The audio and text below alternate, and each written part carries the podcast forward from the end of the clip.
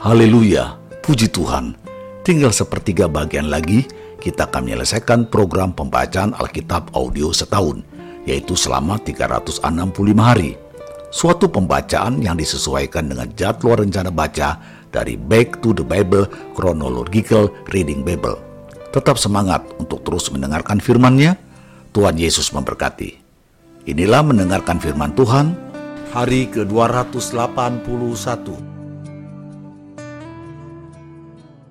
Yohanes pasal 5 Sesudah itu ada hari raya orang Yahudi, dan Yesus berangkat ke Yerusalem.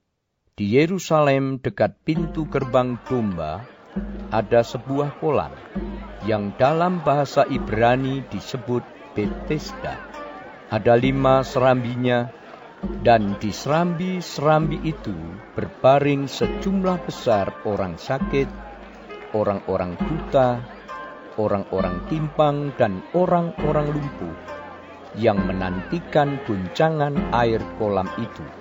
Sebab sewaktu-waktu turun malaikat Tuhan ke kolam itu dan mengguncangkan air itu.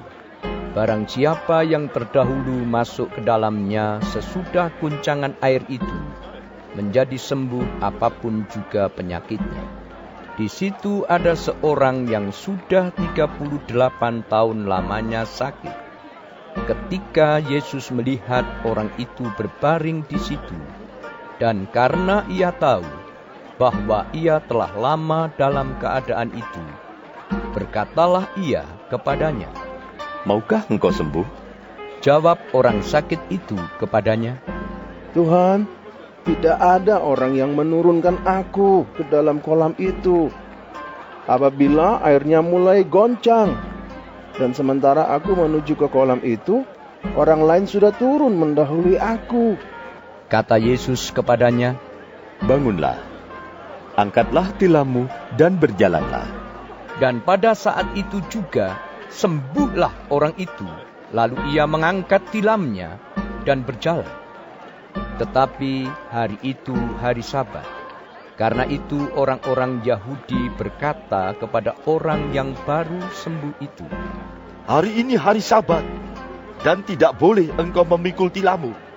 Akan tetapi ia menjawab mereka, Orang yang telah menyembuhkan aku, dia yang mengatakan kepadaku, Angkatlah tilammu dan berjalanlah. Mereka bertanya kepadanya, Siapakah orang itu yang berkata kepadamu, Angkatlah tilammu dan berjalanlah?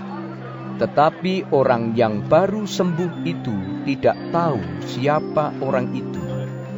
Sebab Yesus telah menghilang ke tengah-tengah orang banyak di tempat itu. Kemudian Yesus bertemu dengan dia dalam bait Allah, lalu berkata kepadanya, Engkau telah sembuh. Jangan berbuat dosa lagi, supaya padamu jangan terjadi yang lebih buruk.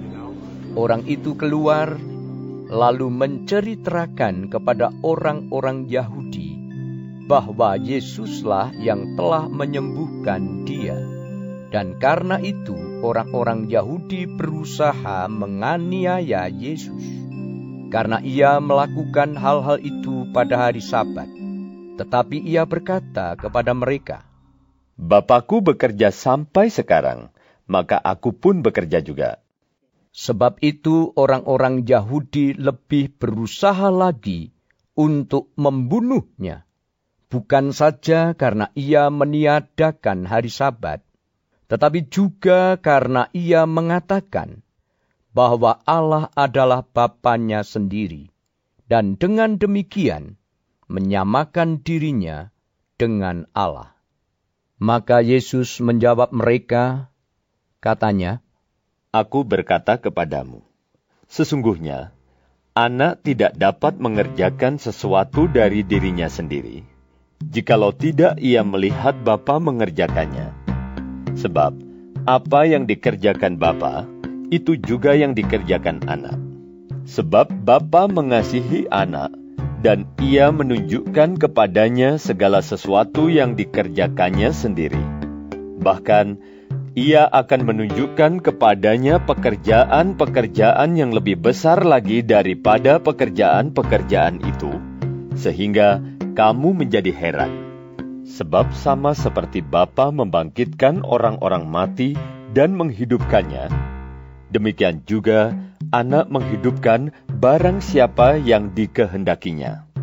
Bapa tidak menghakimi siapa pun, melainkan telah menyerahkan penghakiman itu seluruhnya kepada anak, supaya semua orang menghormati anak sama seperti mereka menghormati Bapa. Barang siapa tidak menghormati anak, ia juga tidak menghormati Bapa yang mengutus dia. Aku berkata kepadamu, sesungguhnya barang siapa mendengar perkataanku dan percaya kepada dia yang mengutus aku, ia mempunyai hidup yang kekal dan tidak turut dihukum, sebab ia sudah pindah dari dalam maut ke dalam hidup. Aku berkata kepadamu, sesungguhnya saatnya akan tiba dan sudah tiba bahwa orang-orang mati akan mendengar suara Anak Allah, dan mereka yang mendengarnya akan hidup. Sebab, sama seperti Bapa mempunyai hidup dalam dirinya sendiri, demikian juga diberikannya anak mempunyai hidup dalam dirinya sendiri. Dan ia telah memberikan kuasa kepadanya untuk menghakimi, karena ia adalah anak manusia.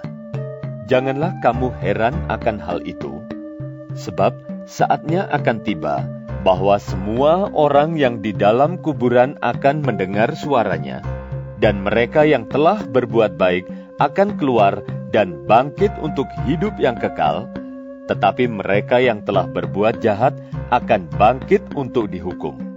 Aku tidak dapat berbuat apa-apa dari diriku sendiri. Aku menghakimi sesuai dengan apa yang aku dengar, dan penghakimanku adil, sebab aku tidak menuruti kehendakku sendiri, melainkan kehendak Dia yang mengutus aku.